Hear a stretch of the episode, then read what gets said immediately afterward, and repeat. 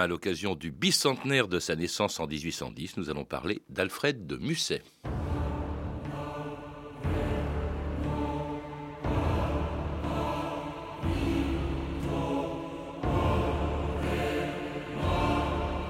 Je suis venu trop tard dans un monde trop vieux. Alfred de Musset.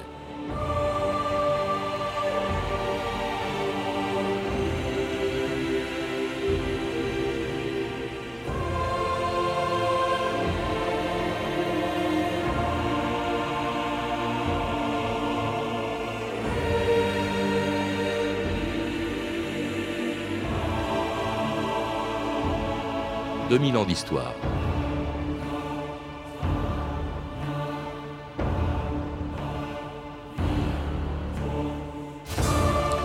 Ils étaient des enfants ou des adolescents lorsqu'en 1815, ce qui restait des idéaux de la Révolution française disparaissait sous les ruines du Premier Empire. Ils s'appelaient Musset, Victor Hugo, Delacroix, Georges Sand, Alfred de Vigny, Gérard de Nerval, Théophile Gautier ou Berlioz. Peintres, musiciens ou poètes, ces romantiques partageaient le même désespoir qui prouve toujours la jeunesse quand le passage à l'âge adulte lui fait perdre ses illusions. C'était ce qu'il y a 200 ans on appelait le mal du siècle, le sentiment, disait Musset, d'être venu trop tard dans un monde trop vieux. Le monde était en ruine et nous venions au monde. Les guerres étaient finies. Nous arrivions après la gloire, après l'idéal. Il nous restait le désespoir pour seule religion et pour toute passion le mépris. Les femmes s'habillaient de blanc comme des fiancées. Et nous, les enfants du siècle, vêtus de noir comme des orphelins, nous les regardions, blasphème à la bouche et le cœur vide. J'allais dans ce désert, serré dans le manteau des égoïstes, quand soudain, je le rencontrais. Ariane Charton, bonjour. Bonjour.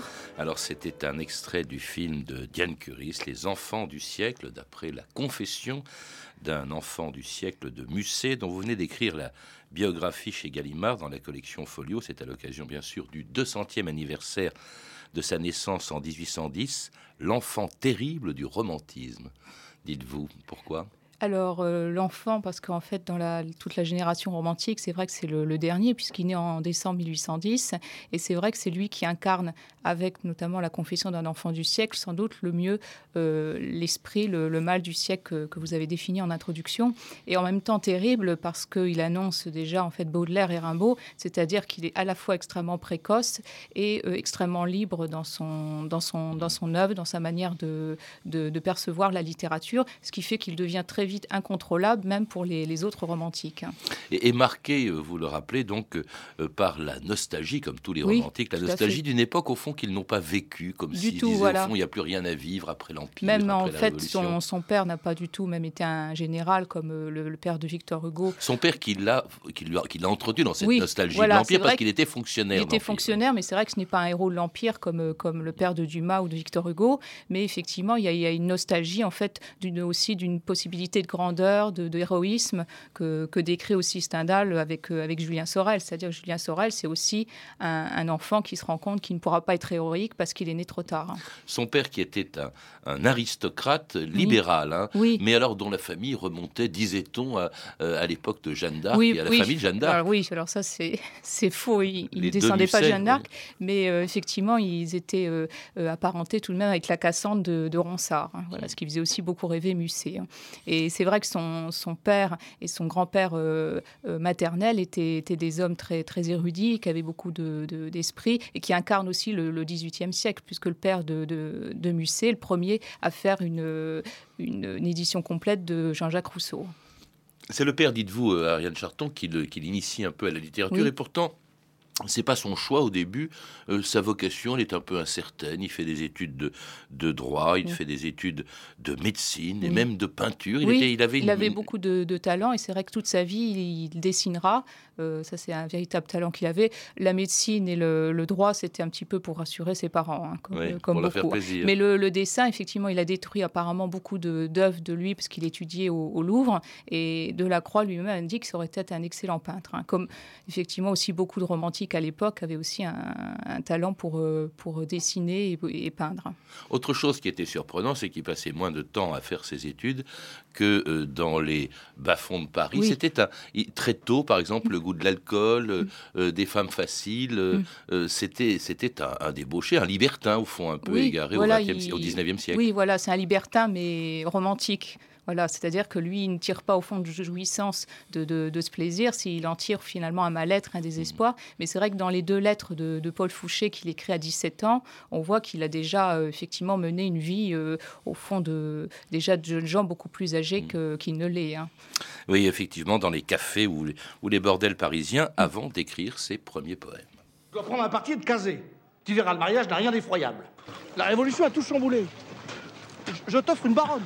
Je ne veux pas me marier, c'est clair Tu ne retrouveras jamais une occasion comme celle-là. Franchement, je sais bien ce que t'as dans la tête. L'amour, la femme de tes rêves. Non, pas du tout. Alors quoi? L'amour, ça n'existe pas. Alors le mariage, toutes les femmes sont dépravées sans vertu. Et toi alors? Pareil. Tu fréquentes trop les bordels. Là au moins, il n'y a pas de mensonge. T'es pas le dernier à en profiter de ces mensonges. J'en profite et ça nourrit mon dégoût. N'importe qui peut séduire votre petite baronne et la coucher. Ah non, pas elle. Elle est sage et bien élevée. On parie? Vous conviendrez avec moi que si je peux la séduire en quelques heures, j'aurai tort de l'épouser. Certes, mais... Eh bien, je vous parie 10 000 francs que j'y arrive. Tenu. Dans une semaine, elle est à moi. Certainement pas. Pour deux jours, un bal est organisé pour lui trouver un mari. Je te donne jusqu'à demain soir minuit. Si elle n'a pas cédé, tu l'épouses. Mais le voudra-t-elle alors J'en fais mon affaire. Alors tenu, si elle cède, vous payez 10 000 francs. Et on ne parle plus jamais de mariage. C'était dans la nuit brune, sur un clocher jauni, la lune, comme un point sur un nid. Lune, quel esprit sombre promène au bout d'un fil dans l'ombre ta face et ton profil. Et tu, l'œil du ciel borgne, quel chérubin cafard nous lorgne sous ton masque blafard. Est-ce un verre qui te ronge quand ton disque noirci s'allonge en croissant retréci Et tu, je t'en soupçonne, le vieux cadran de fer qui sonne le rodannée d'enfer. Sur ton front qui voyage ce soir ont-ils compté quel âge? À leur éternité et c'était Brassens, bien sûr, chantant un des tout premiers poèmes de Musset, La balade à la lune, écrit en, à 19 ans, il est en 1829, et, euh, il a 19 ans, donc c'est vraiment un poème révolutionnaire. Vous hésitez là-dessus, c'est quelque chose qui a en tout cas scandalisé, ou en tout cas, euh, ou aussi inversement, qui a été salué à ce moment-là par, par, les, par les autres écrivains oui, oui, voilà, il applaudit au Cénacle euh, donc, La balade à la lune qui est publiée dans le Conte d'Espagne d'Italie. Et donc voilà, il a juste 19 euh, ans. Donc les, poètes romantiques l'applaudissent. Et c'est vrai que la, la, la, critique littéraire était encore très classique à l'époque. Il est effectivement conspué dans la, dans, dans la presse comme un, poète licencieux, enfin, ne faisant des, en plus des mauvais vers parce qu'il fait des rimes beaucoup trop libres. Il est à la fois critiqué pour la liberté de son style et puis pour le, contenu qui effectivement scandalise. Hein. Puisque dans La balade à la lune, il, décrit un, couple de bourgeois euh, au lit euh, sous l'œil goguenard de, la lune. Très, très, très, joli poème en tout cas. Vous avez cité le Cénacle. Alors le Cénacle, en fait, euh, il y est, c'est au même moment, mm. nous sommes en, en 1829, c'est au même moment qu'il rentre dans ce que justement on appelait le Cénacle, c'est-à-dire tout ce groupe d'écrivains autour de Victor Hugo, et, dans lequel il est introduit tout oui, de suite. il est introduit même par Paul Fouché alors qu'il a 12 ou 13 ans et que Victor Hugo n'est même pas encore le, le, mari d'Adèle de, Fouché. Et effectivement, rapidement, il fait partie de ce groupe où on trouve euh, également Vigny, euh, Sainte-Beuve, euh, Ulrich Göttinger, et qui effectivement est dominé par Victor Hugo, qui transporte tout son petit monde, par exemple, en haut de la Notre-Dame pour aller admirer le, coucher de soleil, et ce qui agace beaucoup Musset. Donc c'est vrai que pratiquement quand il publie Conte d'Espagne d'Italie, il est déjà un petit peu en train de, se, de prendre le, large par rapport à Cénacle, qui au fond est dominé par, par Victor Hugo. Et si on n'est pas en admiration devant Victor Hugo, on s'en va. Et il s'en va très vite. Il s'en va très vite. Il participe pas tellement à cette fameuse bataille d'Hernani, justement, qui avait fait scandale, elle aussi, parce qu'elle bousculait tous les canons du théâtre de l'époque. Voilà, voilà. Et lui, c'est vrai qu'il pense déjà euh, un petit peu au, théâtre, mais euh, rapidement, euh, il prend beaucoup, beaucoup d'indépendance Voilà, on retrouve à la fois sa liberté de style, se retrouve aussi dans sa, liberté d'être, même par rapport à l'école romantique. Parce que vous le rappelez, Ariel Charton, c'est pas par le roman encore, mm. c'est pas même par la poésie qu'on mm. se fait connaître en dehors d'un mm. petit cercle d'initiés, c'est par le théâtre. Et là, euh, le coup d'essai, oui, qui rapporte de l'argent, qui permet d'être connu. Mais là, c'est le premier, en tout cas, c'est plutôt un échec avec euh, Nuit vénitienne, qui était d'inspiration shakespearienne, mais euh, qui a été retiré tout de suite après deux interprétations. Oui, voilà. Alors, en décembre 1830, en partie aussi du fait que la peinture n'étant pas sèche, la comédienne principale s'est attachée sa robe, ce qui a fait rire tout le monde. Et puis on peut supposer qu'effectivement, il a, la pièce était créée à l'Odéon et qu'il y avait quand même une, une, cabale un petit peu contre, contre des pièces romantiques. Et c'est vrai que bon, c'est pas la plus grande pièce de, de Musset, mais elle annonce quand même déjà ses, ses autres pièces. C'est une pièce beaucoup trop moderne pour, pour l'époque, qui est bien meilleure en fait qu'Arnani. Hein. Ah. Personne ne se rend compte et il est tellement orgueilleux qu'il dit moi je veux pas, j'affronterai pas une deuxième fois les sifflets parce que ça a été absolument terrible pour pour quelqu'un de 20 ans. Il est traumatisé pendant des années euh, et il ne veut plus écrire pour, euh, pour le théâtre, pour la scène. C'est pour ça qu'il fait le spectacle dans un fauteuil en faisant donc des pièces qui sont faites pour être lues, mm. ce qui lui donne une extrême liberté puisqu'il n'a pas à s'occuper de mise en scène. Et c'était deux ans avant de, de rencontrer Georges Sand en juin 1833, au moment où elle était elle-même étriée par les critiques littéraires. Capot de critique à la revue de Paris. Madame, le récit de cette soirée figurera en bonne place dans ma chronique. Je vous remercie, monsieur. Ne me remerciez pas, je vais vous traîner dans la boue. Vous voulez vous faire passer pour un homme, mais pour moi, vous êtes encore moins qu'une femme, avec juste assez de syntaxe pour aligner des obscénités. N'ayez crainte, ça se vendra. Au poids, comme le fumier. Alfred, je voulais te présenter à Madame Sand. Surtout ne pleurez pas, ne leur faites pas ce plaisir. Qu'est-ce qui vous fait quoi? Je vais pleurer Je ne sais pas. La bêtise, moi, ça me donne envie de pleurer. Mais c'est pas de la bêtise, ça, c'est. C'est de la haine. La haine d'un critique, quelle importance? J'ai connu ça, vous savez. Il y a trois ans, j'ai voulu faire jouer une pièce. Et à l'Odéon en plus. Ce soir-là, j'ai dit adieu à la ménagerie pour toujours. Je les aurais tous tués, les critiques, le public, les acteurs et moi avec pour me punir. De quoi? D'avoir déplu D'avoir cherché à plaire, c'est bien plus grave. Vous méprisez tant que ça, le public? Pas du tout. Mais ce jour-là, j'ai compris que ce n'était pas pour lui que j'écrivais. Vous et moi, nous savons bien que le bonheur d'écrire n'est que dans le bonheur d'écrire. Et c'était en 1833 les débuts d'un couple aussi célèbre qu'improbable. Ariel Charton, Georges Sand et Musset, c'était le contraire l'un de l'autre. En partie, en fait, parce que c'est vrai que quand George Sand, quand Musset rencontre George Sand, elle a publié donc Indiana, qui, montre en fait le, malaise d'une femme mal mariée, et euh, euh, Lélia, qui au fond parle de, la féminité de manière très, très intime. Et euh, c'est vrai qu'elle a une époque, elle aussi, très, très tourmentée, très, très romantique.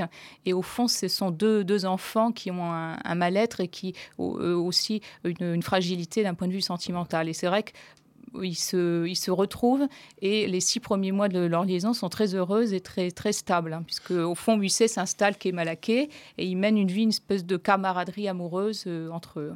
deux enfants. Elle a, il faut le rappeler, elle a été mariée, elle a elle-même deux enfants. Euh, elle, est un peu plus âgée que lui. Oui, elle est plus âgée que lui. Euh, bon, lui est un, est un dandy un peu mm. désabusé, c'est intéressant de moins en moins. Oui, a priori, il n'avait rien du tout alors pour qu'elle est un hein. bas bleu, il l'appelait la merlette lettrée, il l'a appelée plus tard la merlette donc a priori ça ne devait pas coller. C'est quand même le coup de foudre, puisqu'ils se rencontrent en juin 33, euh, en décembre ils partent ensemble en Italie. Alors là, ça a été le contraire d'un voyage de noces, oui. Après, ça devient voilà catastrophique. Oui, on peut penser qu'au fond, ils s'entendaient bien quand ils étaient à Paris avec un petit cercle, et à partir du moment où ils se retrouvent en tête à tête euh, euh, en Italie, ça devient effectivement catastrophique. Georges Sand tombe malade, et bon, Musset a pas du tout la vocation d'infirmier, ce qui fait qu'il fréquente les bordels de Venise au lieu de la soigner. Et ensuite, lui, à son tour, tombe malade parce qu'à Venise, quand même, l'air était, pollué. Et puis, c'est vrai qu'il est déjà victime de ses, de ses premiers accès de folie, euh, ce qu'il appelle l'autoscopie. Hein. Donc, il avait déjà été victime à Fontainebleau au mois d'août, quand le couple avait passé quelques jours euh, à Fontainebleau. Hein. Il tombe malade, elle fait venir un médecin et puis elle trompe Musset. Voilà, elle trompe, Musset. avec le médecin. Elle le soigne quand même déjà avec, beaucoup, de, avec beaucoup de patience parce qu'il est entre la vie et la mort pendant plusieurs jours. Et c'est vrai qu'ensuite, euh, elle trouve du réconfort auprès de ce médecin qui l'a déjà, elle, soigné, qui sauve en fait Musset, hein, effectivement. Alors cela dit, bon, ils se séparent à Venise, puis ils se retrouvent. Trouve ça a duré Paris. deux ans, mais alors ça a été d'une Oui. violence, c'était des, des, des scènes Après, épouvantables. voilà, ça devient. Voilà, Je crois même qu'à un moment donné, ils se sont menacés, il l'a Oui, menacé vi- elle voilà, avec un couteau. Voilà, et elle, en- une fois, lui envoie la moitié de sa chevelure dans une tête de mort. Enfin, c'est effectivement, ça, ça avait commencé sur une- un ton. En fait, les premières lettres de, de Musset sont, sont assez, euh, assez joyeuses et sur un ton de camaraderie. Ça devient une véritable folie euh, euh, sentimentale, une, une passion qui, qui les déchire complètement. En plus, ils ne savent jamais s'ils sont vraiment amants, si c'est frères et sœurs, si c'est mère et fils. Enfin, ils sont Elle l'appelait mon fils. Oui, C'est- c'est un peu parce qu'au fond, elle le protégeait. Il avait peut- peut-être besoin de ça. C'est ça aussi. Aussi, voilà, on- on- on- ils hésitent toujours entre leur relation de, de- ou de fraternité ou effectivement de, de mère, euh, un petit peu de substitution en plus de. Quoique la, la- la mère de Musset a tout de même aussi beaucoup d'importance dans la vie, donc il y a une, une espèce de, de rivalité. Ils ne savent pas trop où placer leur, leur passion parce que même par exemple Musset fait comprendre à Georges Sand que euh, d'un point de vue sexuel, il préfère de bien loin les, les prostituer à, à elle. Et au fond, elle lui dit Mais comme ça, vous ne me confondrez pas avec vos autres maîtresses. hein. Mais ils, ils- voilà, ils n'arrivent pas à savoir qu'est-ce qu'ils sont exactement l'un pour l'autre. Et en même temps, ils ont besoin à un moment de l'un de l'autre. C'est-à-dire qu'ils n'arrivent pas à se séparer. hein. Alors ça a duré en fait moins de trois ans, mais alors cette passion, euh, cette liaison a inspiré à Musset, euh, vous le rappelez, quelques-uns de ses plus beaux textes, La confession d'un enfant du siècle, Les nuits, et puis alors une pièce de théâtre écrite en 1834, On ne badine pas avec l'amour. Je viens de lire la dernière pièce d'Alfred. Je crois que c'est une comédie. C'est une comédie triste, Maurice, comme la vie. L'amour insensé. Et maintenant, ça s'appelle On ne badine pas avec l'amour. C'est ce que tu as écrit le plus beau au théâtre. On la jouera encore dans 100 ans. Pardon, on la lira encore dans 100 ans. Ah, Dis-moi, tu t'es servi de ma lettre d'adieu, Pagello Oui. Enfin, à l'époque, tu lui disais adieu, mais tu ne l'as pas quitté pour autant. Tiens, écoute ça. Un jour, tu regarderas en arrière et tu diras comme moi, j'ai souffert souvent. Je me suis trompé quelquefois, mais j'ai aimé. C'est moi qui ai vécu, et non pas un être factice créé par mon orgueil et mon ennui. J'ai souffert souvent, je me suis trompé quelquefois, mais j'ai aimé. Alors là, tout, on, on connaît, c'est magnifique ce, Mm. ce- ce texte, euh, justement tiré de On ne baigne pas avec l'amour. C'est magnifique. C'est vrai que ça a été extraordinairement fructueux, euh, comme si Musset avait eu besoin de Sand au fond pour, pour son inspiration. Ah oui, effectivement, ça, on doit à, Georges Sand les, les- les plus be- les plus beaux textes de, de Musset, puisque dans les six premiers mois dont je vous parlais tout à l'heure, il écrit Fantasio, qui est une très belle pièce. Il écrit Lorenzacchio, d'après une, une, une pièce, en fait, une sorte de canevas euh, donné par Georges Sand, et il écrit On ne badine pas avec l'amour et La confession d'un enfant du siècle. Donc c'est vrai que c'est quand même quatre grands textes euh, qu'il n'aurait pas écrits sans, sans Georges Sand, notamment Lorenzacchio, parce qu'il n'aurait jamais eu le courage de, de faire les recherches euh, que, que Georges Sand avait fait pour écrire ce drame qui se passe sous les Médicis à la Renaissance. Mm. Et qui est en fait un peu l'autoportrait Oui. également de Musset. Voilà. De, de même que La confession d'un enfant du siècle, c'est carrément leur propre histoire. En partie, oui, parce qu'en fait, la Brigitte, qui, est censée être euh, Georges Sand, est comme très différente. En fait, c'est- moins un, récit strict de leur liaison que les, sentiments en fait de Musset dans une sorte après trio, puisqu'on retrouve, euh, il a pris Pagello, il reprend un autre personnage. Donc c'est plus, en fond, d'abord un, un roman qui reflète euh, le malaise d'un jeune homme qui n'arrive pas à trouver euh, l'amour, en fait. hein. C'est ça, qui n'arrive pas à trouver une stabilité sentimentale auquel il a cru auprès de, de Georges Sand. Et c'est vrai qu'elle étant très travailleuse, au fond, elle euh, l'avait poussé à, aussi à travailler. hein. Et il, il avait aussi besoin de ça. Et Mais puis alors, oui. Voilà, et, et c'est vrai qu'aussi on ne badine pas avec l'amour, qui- qu'il est un petit peu obligé d'écrire pour, euh, pour euh, euh, Bulose. Euh, ce qui est assez beau, c'est qu'effectivement, les plus beaux passages sont aussi dus au fond à Georges Sand qui, qui l'inspire dans ses lettres. Puis il y a les nuits aussi. Oui. Alors là, c'est plutôt. Qu'il les- écrit après, voilà, un écrit petit peu en après, ça c'est hein. la rupture, Voilà. un peu en deuil, mais alors très conscient justement de ce que lui apporte sa liaison et Mm. même la rupture avec Mm. Georges Sand. Dans La nuit de mai, il écrit Rien ne vous rend si grand qu'une grande douleur. Oui, oui, tout à fait. Il, il fait le deuil en fait de, cette liaison. D'abord avec Confession d'enfant du siècle, dont il a déjà l'idée avant de rompre. Et effectivement, dans Les Nuits, dans quelques autres poèmes qu'il écrit ensuite, euh, on sent qu'au fond, il est toujours marqué par, euh, par Georges Sand, alors que Georges Sand a totalement oublié Musset. hein. Et Musset a oublié, Georges- enfin il l'a pas oublié, il écrit sur il elle. l'oublie, Mais oui. alors ce qu'il y a d'assez amusant, c'est que évidemment, bon, c'est une grande douleur. Il parle d'une Oui. grande douleur dans la, dans la nuit de mai, mais alors en revanche, cette douleur, elle s'apaise avec d'autres nuits Oui. passées avec d'autres femmes. Tout de suite, Oui, voilà. Elle a des remplaçantes, mais alors qui ne sont évidemment pas à la hauteur. Oui, très différente. Il noue une liaison euh, avec Madame Jobert, qui restera tout de même son, son amie la plus fidèle, qu'il appelle ma marraine, la marraine. Et puis également euh, Aimée Dalton, euh, de, trois ans plus tard, qui, qui, voilà, est une jeune fille, un petit peu comme il les a décrits dans À quoi rêvent les jeunes filles. Mais c'est vrai qu'il ne retrouvera pas une femme comme, comme Georges Sand. Et c'est un constat encore d'échec pour lui, parce qu'il est toujours à la recherche d'une sorte de, de, de perfection sentimentale. Et en même temps, s'il atteint cette perfection, c'est la fin de l'écriture. Mmh. Et Medalton, d'ailleurs, qui rêvait surtout euh, de l'épouser, c'est ce qui l'a fait fuir. Il a toujours euh, obstinément refusé. Et il l'aurait rendue malheureuse, donc il le fait aussi par honnêteté vis-à-vis d'elle. On a l'impression, Ariane Charton, que au fond, l'inspiration s'est en allée en grande partie avec Georges Sand, justement. Or, ça se termine en, 1900, en 1835, pardon, il a à peine 25 ans. On a l'impression mmh. qu'il a pratiquement tout écrit. D'ailleurs, un peu plus tard, en 1839, qu'est-ce qu'il écrit? Le poète déchu. Et puis en 1840, euh, ce poème magnifique qui s'appelle Tristesse, J'ai perdu ma force et ma vie, et mes amis et ma gaieté, j'ai perdu jusqu'à la fierté qui faisait croire à mon génie.